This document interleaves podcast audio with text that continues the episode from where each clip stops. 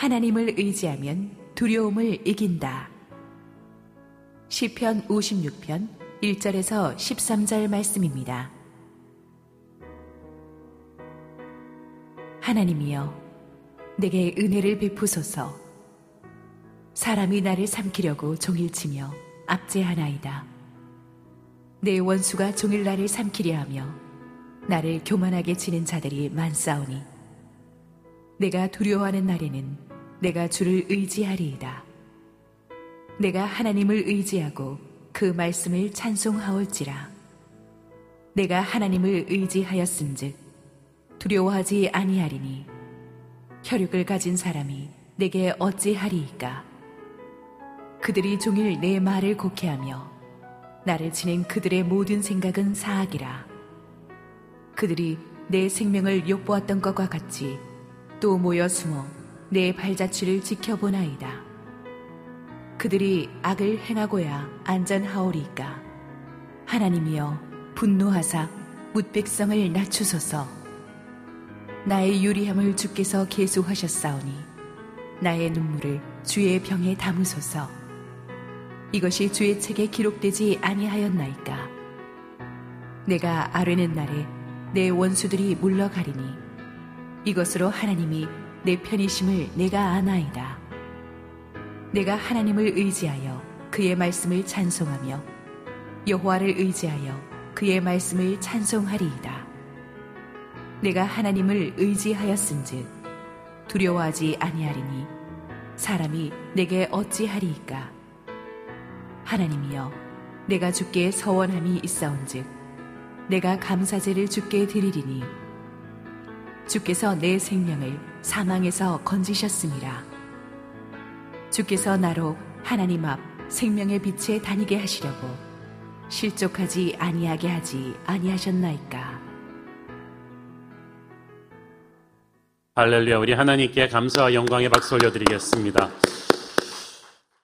우리 함께 기도하시고 하나님의 말씀 보겠습니다. 주의 은혜를 감사합니다. 하나님께서 또 새해 첫 주일에 문을 열게 해주셔서 감사합니다.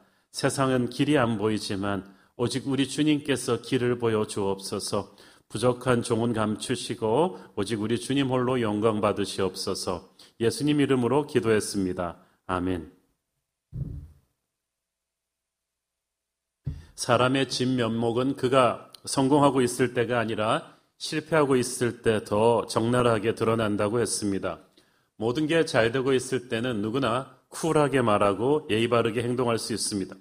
그러나 돈도 떨어지고 권력도 친구도 다 잃어버리고 철저하게 부서진 외롭고 절망적인 상황에 떨어졌을 때는 애지간한 믿음 좋은 사람도 온전히 자기 마음 지키기가 어렵습니다.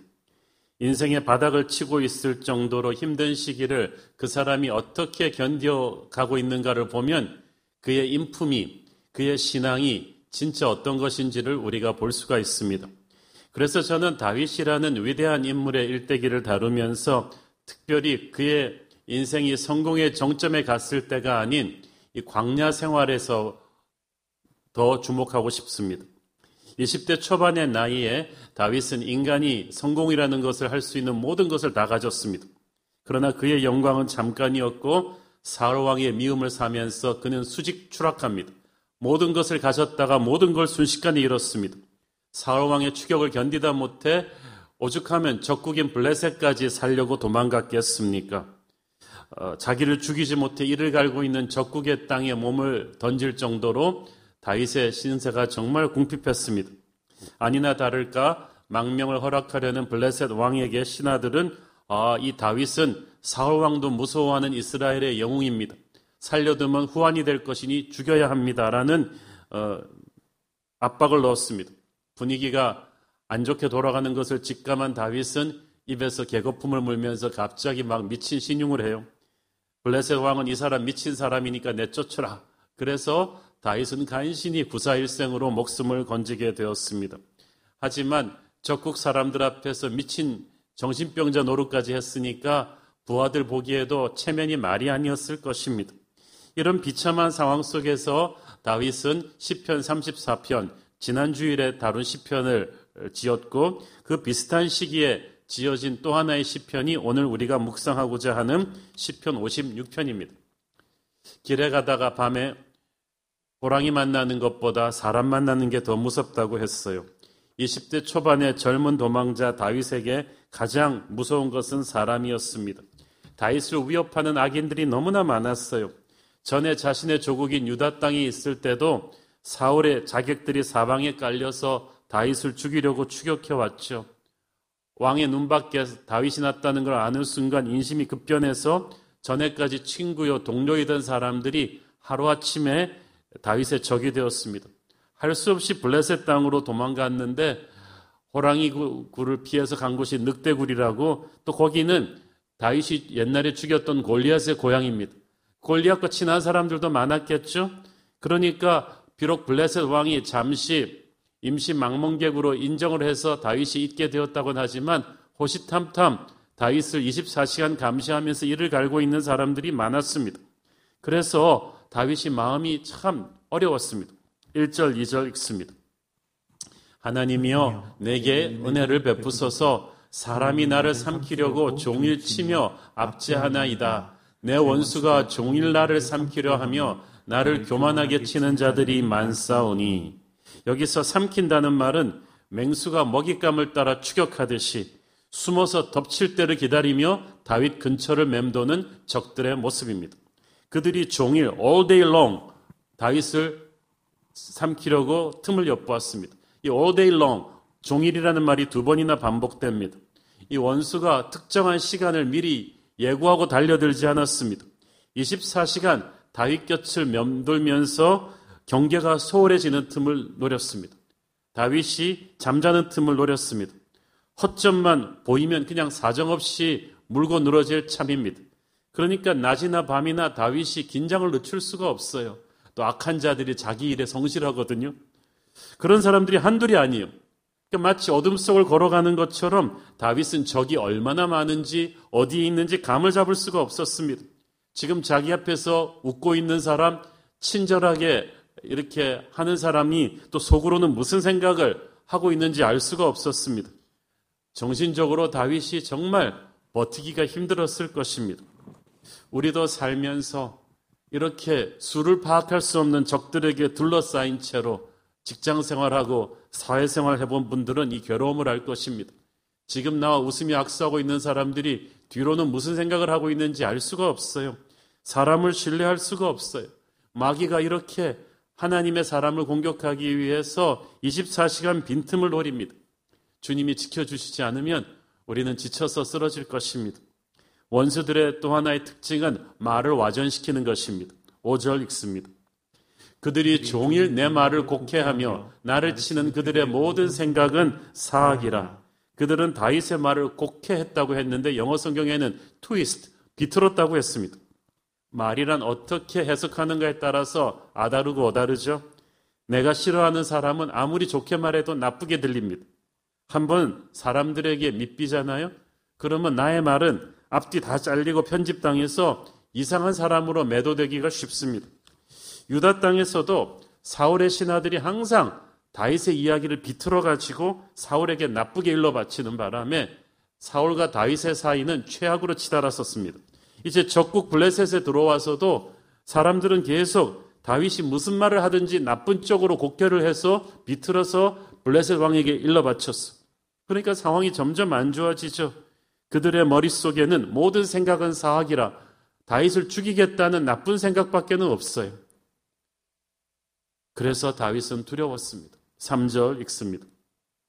내가 두려워하는 날에는 내가 주를 의지하리이다. 여기서 내가 두려워하는 날에는 만약 내가 두려워하게 되면은이 아니라 내가 두려워할 때마다 라고 번역하는 것이 정확합니다. 다윗은 그렇게 나약한 사람이 아니었어요. 모두가 골리앗을 두려워할 때 다윗 혼자 골리앗을 두려워하지 않고 담대히 맞섰던 사람입니다. 그러니까 다윗을 겁장이라고 생각하시면 안 돼요. 그렇지만 지금 도망자 다윗은 수많은 적들에 대한 크고 작은 두려움에 시달리고 있어. 다윗이 그걸 인정하지 않나요? 여러분 복싱하는 분들한테 얘기를 들어보면 한 방에 큰 크로스 카운터보다 바늘끝 같은 수많은 잽들이 더 사람을 괴롭게 한대요. 강한 골리앗에 담대히 맞섰던 다윗이 이 수많은 앞뒤를 둘러싼 이 적들에게 얻어맞으면서 두려움이 생겼어요. 하나님의 사람도 살다 보면 이런 두려움이 생깁니다. 신앙이 위기가 옵니다. 근데 문제는 이 두려움이 시간이 간다고 없어지지 않고 남이 대신해서 해결해 주지 않기 때문에 내가 해결을 해야 돼요. 하나님의 방법으로 해결을 해야 돼요. 다윗은 이걸 어떻게 해결합니까? 그는 주님을 의지합니다. 3절, 4절에 보면 다윗은 하나님을 의지한다는 말을 I trust him 이라는 말을 세 번이나 반복합니다. 이 trust, 의지한다는 히브리어 원어 에베타오는 어린아이가 엄마에게 착 달라붙어 있는 것처럼 결사적으로 간절히 메어 달린다는 의미를 담고 있습니다. 사방에서 자기를 무너뜨리려는 원수들로 가득 찬 적진입니다. 미친 척을 해서라도 살아남아야 했던 그곳에서 다윗은 어린아이가 엄마를 붙들듯이 간절하게 하나님을 의지합니다. 악한 사람들로 둘러싸였을 때 이 두려움을 극복할 수 있는 유일한 방법은 하나님을 붙드는 것입니다. 사람이 위기에 처하면 자기 필살기가 나오잖아요. 다윗의 필살기는 하나님을 의지하는 것이었습니다. 하나님을 의지한다는 말을 영어 성경에는 I trust, 신뢰한다, 믿는다라고 표현했습니다. 그러면 구체적으로 하나님을 어떻게 신뢰합니까? 하나님을 어떻게 의지합니까? 첫째는 눈물의 기도를 드립니다. 하나님을 의지하는 사람은 기도하는 사람입니다. 우리가 평소에도 기도하지만 우리가 이런 절박한 위기에 처하면 우리의 기도의 강도가 보통 것과는 상관없이 비교가 안 될 정도로 커집니다. 다윗이 이때 드리는 눈물의 기도 평범하지 않아요. 가슴 속에서 피눈물을 토해내는 처절한 기도였습니다. 8절을 읽습니다. 나의 유리함을 주께서 계수하셨사오니 나의 눈물을 주의 병에 담으소서 이것이 주의 책에 기록되지 아니하였나이까. 여기서 유리한다는 것은 아무 보호도 받지 못하는 절대 약자로서 길에서 쓰러져 죽어도 장사 지낼 사람조차 없는 이 외로운 떠돌이 방랑자를 뜻하는 거예요.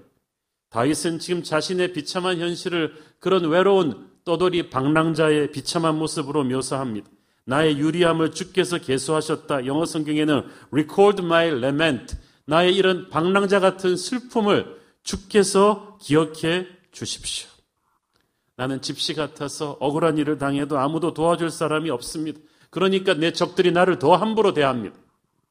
그래서 제 마음이 서럽습니다. 제가 적들에게 공격당하는 이 처절한 슬픔과 아픔의 무게를 주님은 알아주셔야 됩니다. 라는 뜻이에요. 나의 눈물을 주의 병에 담으소서라고 할 때 이 다윗이 말하는 병이 이런 조그만 유리병이 아니에요. 염소의 가죽으로 만들어진 가죽 부대입니다. 그 당시 술이나 우유, 기름 등을 보관하기 위해서 만든 이따만한 고대 히브리인들이 만든 가죽 부대예요. 여기서 말하는 눈물은 원수들의 압제와 그 고통 속에서 흘리는 눈물인데 큰 가죽 부대에다가 이 눈물을 담을 정도면 다윗의 아픔이 얼마나 컸는가를 우리가 짐작할 수 있지 않습니까? 나의 눈물을 주의 병에 담으소서 내가 쏟은 그 수많은 아픔들을 주님이 좀 일일이 감찰하셔서 구원해 주십시오라는 기도입니다. 얼마나 사람들에게 치이고 바쳐서 피눈물이 나면 이렇게 말했겠습니까? 다윗은 울고 있어요. 처절하게 울고 있습니다. 눈에서만 우는 게 아니라 가슴 속에서부터 울고 있어요. 어린아이들이 잘 울잖아요. 근데 다윗이 하나님 앞에서 어린아이 같았습니다. 다윗은 하나님 앞에서 폼 잡지 않고 어린아이처럼 울었어요. 엄마 품에 안긴 아이처럼 울었습니다. 너무 힘드니까 울었어요. 하나님은 다윗의 아버지이십니다. 다윗은 자기가 눈물을 흘릴 때 아버지 하나님도 같이 우신다는 사실을 잘 알고 있었습니다. 여러분, 하나님 앞에서 어린아이처럼 우는 것처럼 확실한 기도는 없습니다. 다윗의 눈물은 차곡차곡 쌓여서 그의 미래가 되고 소망이 되었습니다. 마침내 그 눈물을 보신 하나님께서 다윗을 구원하실 것입니다. 우리가 요한계시록에 보면 천국에서 하나님께서 모든 주의 백성의 눈물을 씻기신다고 했습니다. 그러나 우리의 눈물은 천국에서만 씻기는 게 아닙니다. 이 땅에서도 우리가 이렇게 간절하게 눈물 흘리며 기도할 때 예수님이 우리를 위로하면서 씻어 주십니다. 그분은 우리의 모든 괴로움을 바꾸실 수 있으십니다. 따라서 우리는 체면 차리지 말고 어린아이처럼 하나님 앞에서 울어야만 합니다. 하나님 앞에서까지 괜찮은 척 할 필요는 없습니다. 솔직히 있는 그대로 자기의 감정을 쏟아내십시오. 세상에서 남자는 울어서는 안 된다고 말합니다. 그러나 하늘의 법칙은 그런 거 없습니다. 남자분들도 하나님 앞에서 기도하면서 마음껏 우십시오. 어른은 울지 않는 것이라고 합니다. 그러나 어른들도 하나님 앞에서 기도하면서 마음껏 우시기를 바랍니다.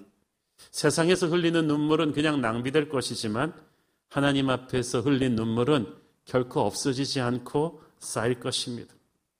우리가 하나님 앞에서 울고 부르짖으며 쏟아내는 아픔들은 주의 병에 담긴 눈물입니다. 그 눈물은 그대로 하나님께 기억될 것이고 그 눈물을 하나님은 반드시 언젠가는 영광으로 바꾸어 주실 것입니다. 이것이 주의 책에 기록되지 아니하였나이까 다윗은 자신의 수많은 고통을 주님이 낱낱이 알아주실 것을 믿고 있습니다. 여러분, 그러니까 아무리 억울하고 힘들어도 하나님 앞에서 울지 사람 앞에서 울지 마십시오. 하나님이 우리들의 눈물을 반드시 닦아주시고 위로해 주실 것입니다. 눈물의 기도는 하나님 아버지의 마음을 움직입니다. 이것은 이때껏 우리가 수세에 몰려있던 상황을 반전시키는 계기가 됩니다. 어, 9절 읽습니다.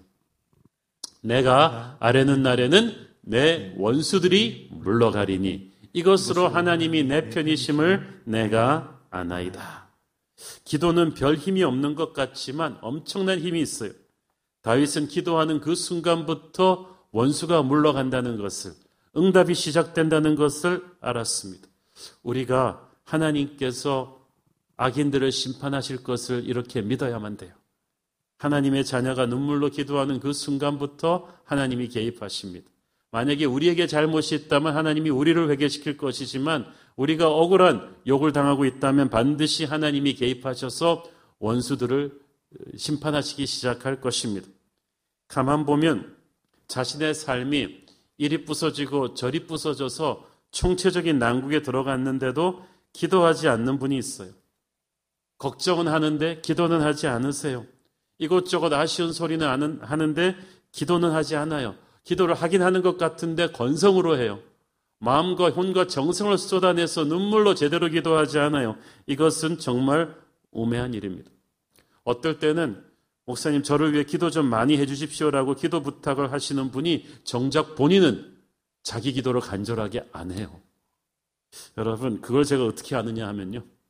그분을 위해 기도하는데 기도가 잘 먹히지 않고 튀어나오는 듯한 느낌을 받을 때가 있습니다. 기도는 기도를 흡수한다고 해야 하나요? 아무리 다른 사람들이 중보 기도를 해줘도요, 당사자가 제대로 기도해야 그 기도를 다 흡수할 수가 있는 거예요. 이 한 해를 시작하면서 여러분 정말 제대로 기도해 보십시오. 어렵다, 힘들다, 바쁘다, 그렇게 하지 마시면서도 본인이 심각하게 기도 안 하시는 분들, 오늘부터 당장 결심하고 절박하게 기도하십시오.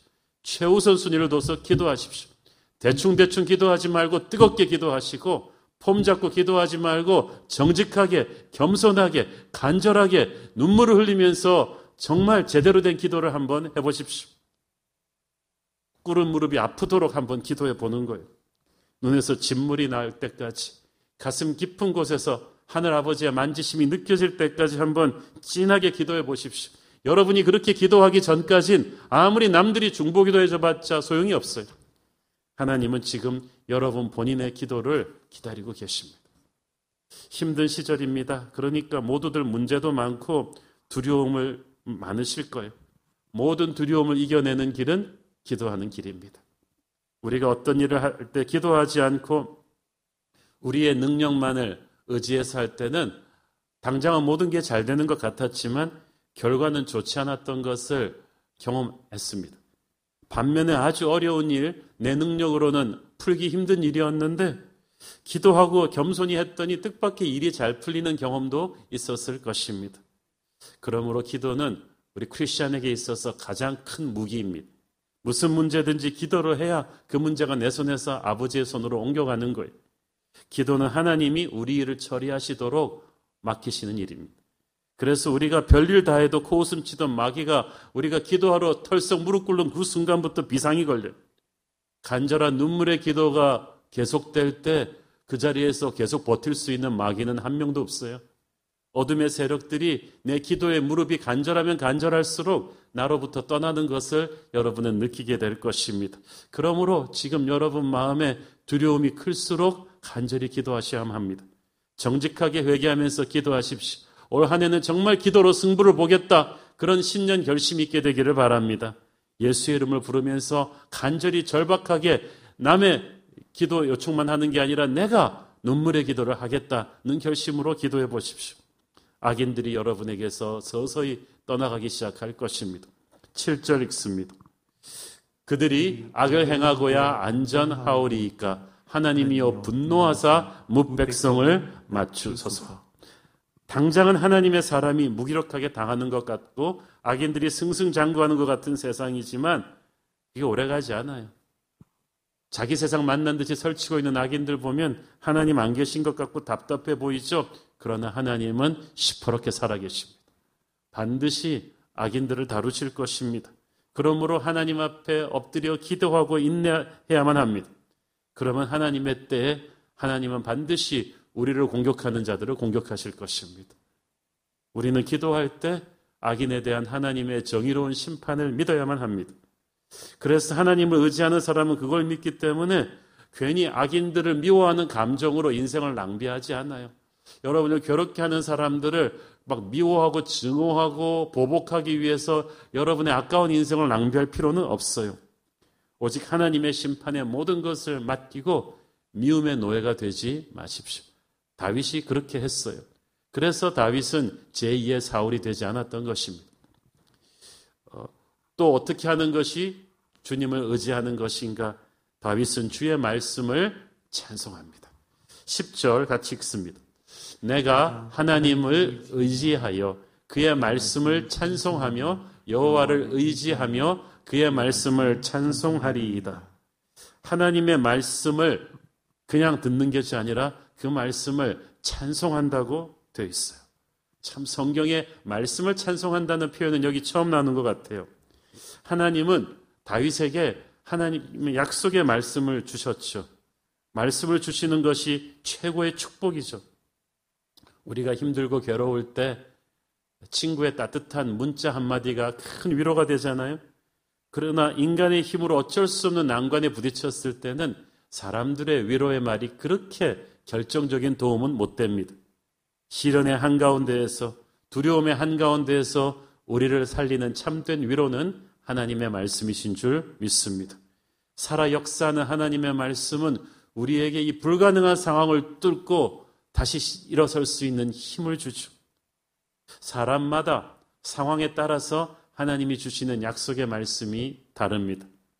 우리 성도들은 어, 제가 몇 번씩 설교에서 이야기해서 위기의 순간마다 하나님이 죄를 살리셨던 약속의 말씀 이제는 다 아실 거예요.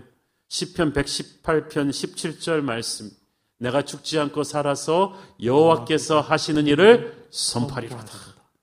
저는 그 후로 힘들 때마다 이 말씀을 암송하고 찬송합니다. 전혀 생각지 못한 놀랄 일을 탁 겪었을 때 깜짝 놀라고 충격받았을 때는 예레미야서 29장 11절 말씀을 또 하나님이 주셨어. 여호와의 말씀이니라 너희를 향한 나의 생각을 내가 아나니 평안이요 재앙이 아니니라 너희에게 미래와 희망을 주는 것이니라. 이 말씀을 간절히 제가 놀랄 때마다 붙들고 기도하면 놀랍고 두려운 가슴이 진정이 됩니다. 지금 블레셋 땅에 있는 다윗에게 하나님께서 정확하게 어떤 말씀을 주셨는지 정확히 모릅니다. 그러나 분명히 그것은 저에게 주신 하나님의 말씀처럼 그때 꼭 맞는 소망을 주는 말씀. 죽고 싶은 다윗에게 다시 살라는 생명의 말씀이었을 거예요. 고난의 때 하나님이 딱 주시는 약속의 말씀이 있거든요. 오아시스 같은 생명수입니다. 다윗은 하나님의 말씀을 찬송한다고 했어요. 말씀을 찬송한다는 것은 주신 말씀을 건성으로 넘긴 게 아니고 귀하게 받았다는 뜻이죠. 그 말씀을 믿었다는 거예요. 그 말씀을 높였어요. 그 말씀을 가슴에 딱 새겼어요. 그 말씀을 묵상하고 스스로에게 선포하고 그대로 살겠다는 결심을 하는 거예요. 이게 바로 말씀을 찬송한다는 뜻입니다. 여러분 말씀을 그냥 넘기지 말고 찬송하기를 바랍니다. 우리는 수많은 설교를 듣고 있고 말씀을 많이 알고 있는데 그냥 별 감흥 없이 대충대충 넘기는 말씀들이 많아요. 그러니까 말씀이 능력으로 폭발하지 않는 거예요. 여러분, 세상의 말은 대충 넘기세요. 저는 세상 뉴스는 대충 봐요. 말씀은 집중해서 들으세요. 하나님의 말씀은 귀하게 붙들어야 돼요. 높여야 돼요. 다윗처럼. 하나님이 주신 말씀을 그는 허투루 넘기지 않고 믿음으로 붙잡고 이 말씀을 찬송했어요. 귀하게 여겼다는 거예요. 우리가 하나님의 말씀을 찬송으로 받으면 그 말씀을 높이면 그 말씀은 우리에게 레마의 능력이 될 것입니다.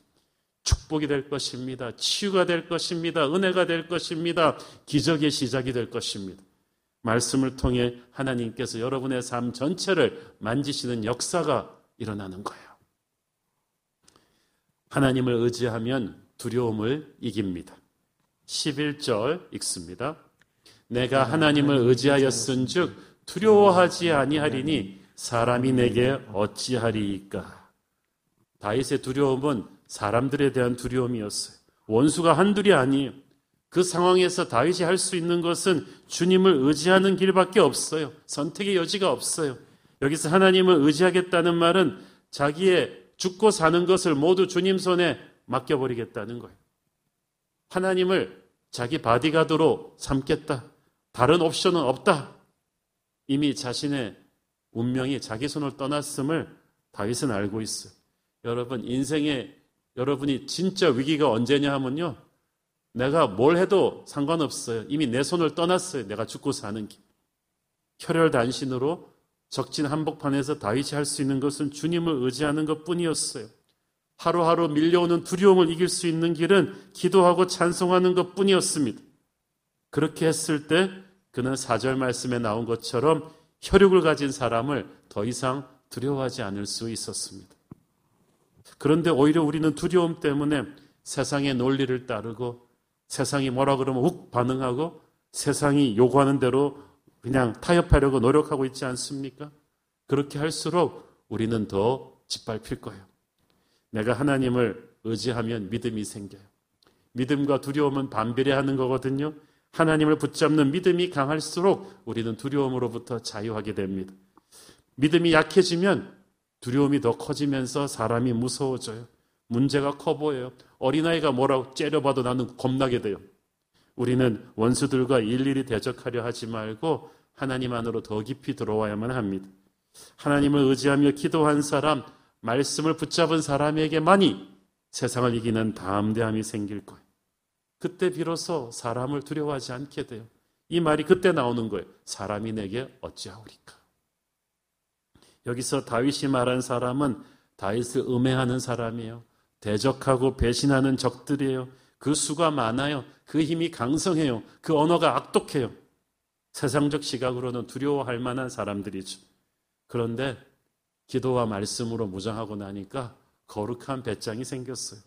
니들도 인간인데 뭐 나한테 어찌할 것이냐? 나는 하나님이 지키시는 사람인데 뭐 니들이 뭐 어찌할 거냐? 그런 거룩한 담대함이 오늘 저와 여러분에게도 주어지게 되기를 축원합니다. 다윗을 보면요. 하나님 앞에서는 어린아이 같지만 사람들 앞에서는 전혀 다른 용사의 모습이었어. 지금 외로운 도망자 신세로 수많은 적들에게 겹겹이 둘러싸여 있지만 다윗이 참 담대해요. 이렇게 담대할 수 있었던 것은 역설적으로 그가 기도의 골방에서는 하나님 앞에서 어린아이가 되었기 때문입니다. 어린아이처럼 하나님을 의지했기 때문에 하나님 앞에서 충분히 울었기 때문에 이제는 다윗은 세상 앞에서 흘릴 눈물이 남아있질 않았어요. 하나님을 두려워했기 때문에 사람을 두려워할 룸이 남아있질 않아요. 원수 앞에서 담대한 다윗의 모습은 그가 하나님 앞에서 어린아이처럼 울지 않았더라면 불가능했을 것입니다. 다윗의 담대함은 그의 기도의 눈물에서 나온 거예요. 그러니까 약할 때 강함 되시는 주님이세요. 우리 역시 사람 앞에서 세상 앞에서 다윗처럼 담대하려면 골방에서 하나님 앞에서 많이 기도의 눈물을 흘려야 할 것입니다. 그것은 연약함이 아니라 사자같이 강한 다윗을 닮아가는 것이 하나님 앞에서 흘리는 눈물은 약함이 아니라 강함입니다. 하나님 앞에서 흘린 그 눈물이 원수들 앞에서는 사자의 포효 소리 같이 변할 것입니다. 세상을 이기는 사람, 하나님 앞에서 기도의 눈물을 쏟은 사람인 줄로 믿습니다. 여러분, 이 다윗의 인생을 보면서 저는 참 뭘 느끼냐 하면 최악의 상황에서 최고의 믿음으로 연단된다는 것을 볼 수가 있어요. 여러분 주변에 신앙심이 깊은 믿음의 거장들, 여러분이 존경하는 믿음의 용사가 있다면 꼭 물어보세요. 언제가 여러 그 당신의 믿음이 터닝 포인트가 되었습니까? 100이면 100, 거의 죽지 않으면 다행일 정도의 고난을 통과할 때 생긴 믿음일 거예요. 언제가 가장 뜨거운 예배였습니까? 언제가 가장 강력한 기도를 배웠습니까? 100이면 100, 풀무불같이 고통스러운 광야를 그분이 통과할 때였을 거예요. 갑자기 건강을 잃고 병상에 누웠다거나 사업이 완전히 망했거나 직장을 잃고 경제적인 어려움에 봉착했을 때 믿었던 사람들에게 배신당했을 때 아니면 이런 고난들이 한두 개도 아니고 시리즈로 터졌을 때 그래서 더 이상 내려갈 수 없다 했을 정도로 바닥을 쳤을 때 새벽 기도 그때 처음 나온 거예요. 금식 기도 철학 기도 그때 처음 한 거예요. 아니면 교회 자체를 처음 나오게 된 분도 있을 거예요. 대 부분 그렇지 반대의 경우는 거의 없었어요. 제 경험상. 인생이 너무 잘 나가고 있는데 자발적으로 기쁘게 하나님 앞에 간절히 달려와서 눈물 쏟고 신앙이 강해진 사람은 제 목회 인생 30년에서 거의 본 적이 없습니다. 사업도 잘 되고 가정에도 아무 문제 없고 몸도 건강하고 인생 청신으로 모든 게 쫙쫙 잘 나가고 있는 분이 어 내가 신앙도 업그레이드 해야겠네 이제부터 새벽 기도 해야지 철학 기도 해야지 하는 분을 제가 별로 본 적이 없거든요. 대개 절망의 밤에 들어갔을 때 하나님 앞에 나와요. 우리는 애지간한 어려움에는 하나님 앞에 그렇게 간절하게 무릎 꿇지 않아요. 폼 잡고 기도해요. 그러나 인생 최악의 고난에 들어왔을 때 폼 잡을 겨를이 없어요. 바지 무릎단이 확 나가도록 주님 앞에 털썩 꿇어앉죠. 절박하게 목숨 걸고 매달리게 되죠. 성경에 보면 모든 위대한 신앙인들은 이 극심한 고난 가운데서 하나님을 체험한 사람들이에요. 다윗의 영성도요, 20대 초반부터 시작된 이 끔찍한 광야 생활의 고통 가운데서 연단되어서 빚어진 것입니다. 하나님 밖에는 내게 아무것도 남은 것이 없는 데까지 가야 주님 한 분만으로 충분하다는 것을 깨닫게 되죠. 마귀가 이걸 잘 모르고 말이죠. 착각을 해요. 하나님의 사람의 인생을 막 망하게 하고 힘들게 하면 우리가 하나님으로부터 멀어질 거라고 생각하나 봐요. 그러나 하나님께서는 결코 그렇게 하나님의 자녀들을 쉽게 이렇게 망하도록 영적으로 망하도록 내려놓지 않으세요. 우리가 겉에 보이는 겉사람은 망해도 우리의 속사람은 그 고난을 통해서 더 새로워지게 하십니다. 우리가 고난으로 인해 하나님으로부터 멀어지게 될 것 같은데 오히려 하나님께 더 가까워지도록 섭리하십니다. 기도할 힘도 없을 것 같이 힘든데 기도하게 하세요. 무슨 힘으로 기도했는지 모르겠어요. 슬픈 노래를 부를 것 같은데 다윗처럼 기쁜 찬송을 부르게 하여 비온 뒤에 땅이 더 굳어지듯이 주님의 손을 잡고 그 고난의 풀무불을 통과하고 난 뒤의 신앙은 이전과는 비교도 할 수 없게 단단해지죠. 끈을 끊었다가 다시 묶으면 옛날 끈 길이보다 훨씬 짧아지듯이 우리가 고난을 통해서 부서지고 깨어지고 나면 이전에 알던 주님보다 훨씬 더 가까워져요. 오늘의 시편도 보십시오. 초반부의 다윗의 기도는 온통 두려움으로 시작했는데 끝날 때는 승리의 찬양으로 감사로 끝나잖아요. 12절 읽습니다. 하나님이여 내가 주께 소원함이 있사온즉 내가 감사제를 주께 드리리니 아직 상황이 별로 달라진 것이 없는데 다윗은 벌써 감사의 예배를 드리겠다고 해요. 화목제에 해당하는 것으로 하나님이 주신 구원과 축복에 대해서 감사하는 제사요. 아니 상식적으로 훗날 다윗이 이 모든 문제가 다 해결돼서 왕이 되었을 때는 이런 감사제를 드리는 게 당연하죠. 그러나 지금 이제 겨우 광야생활 초입인데 아무것도 없는 절망스러운 상황에서 감사제를 드린다는 거, 이건 김치국부터 마시는 거죠. 아직 이루어지지 않은 미래를 믿음의 눈으로 보고 선포하는 신앙이에요.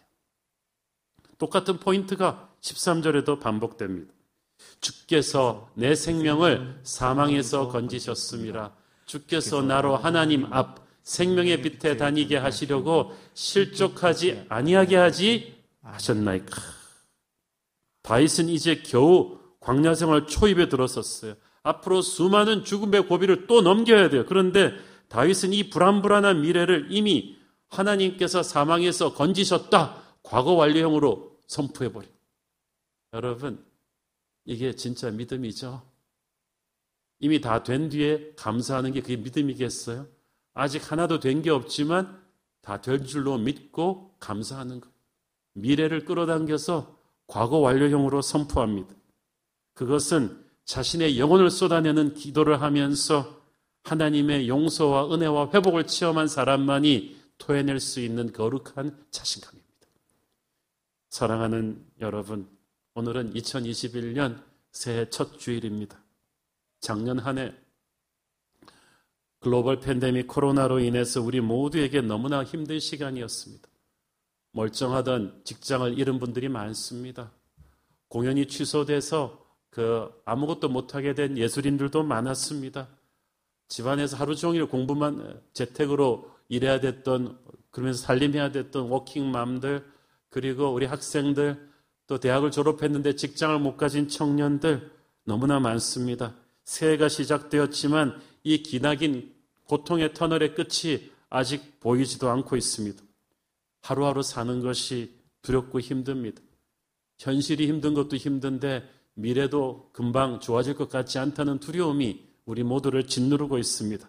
그러나 오늘 우리가 다윗의 믿음을 본받아 오직 하나님을 의지하여 나간다면 정말 골방에서 터뜨리는 눈물의 기도를 제대로 배우기 시작한다면 우리는 반드시 이 어려운 때를 극복할 수 있을 것입니다. 그 눈물의 기도 가운데 하나님 주신 약속의 말씀들을 붙드십시오. 그 말씀을 찬송하십시오. 그것이 이 고통을 뚫고 나가는 힘이 되어 줄 것입니다. 우리가 약할 때 하나님은 가장 강하게 역사하시는 줄로 믿습니다. 기도하시겠습니다. 주님 은혜를 감사합니다. 정막 같은 두려움 가운데서도 눈물로 기도하며 하나님의 말씀을 찬송하며 이겨냈던 다윗의 신앙을 우리도 가지기를 원합니다. 주님, 우리를 붙들어 주시옵소서. 예수님 이름으로 기도했습니다. 아멘.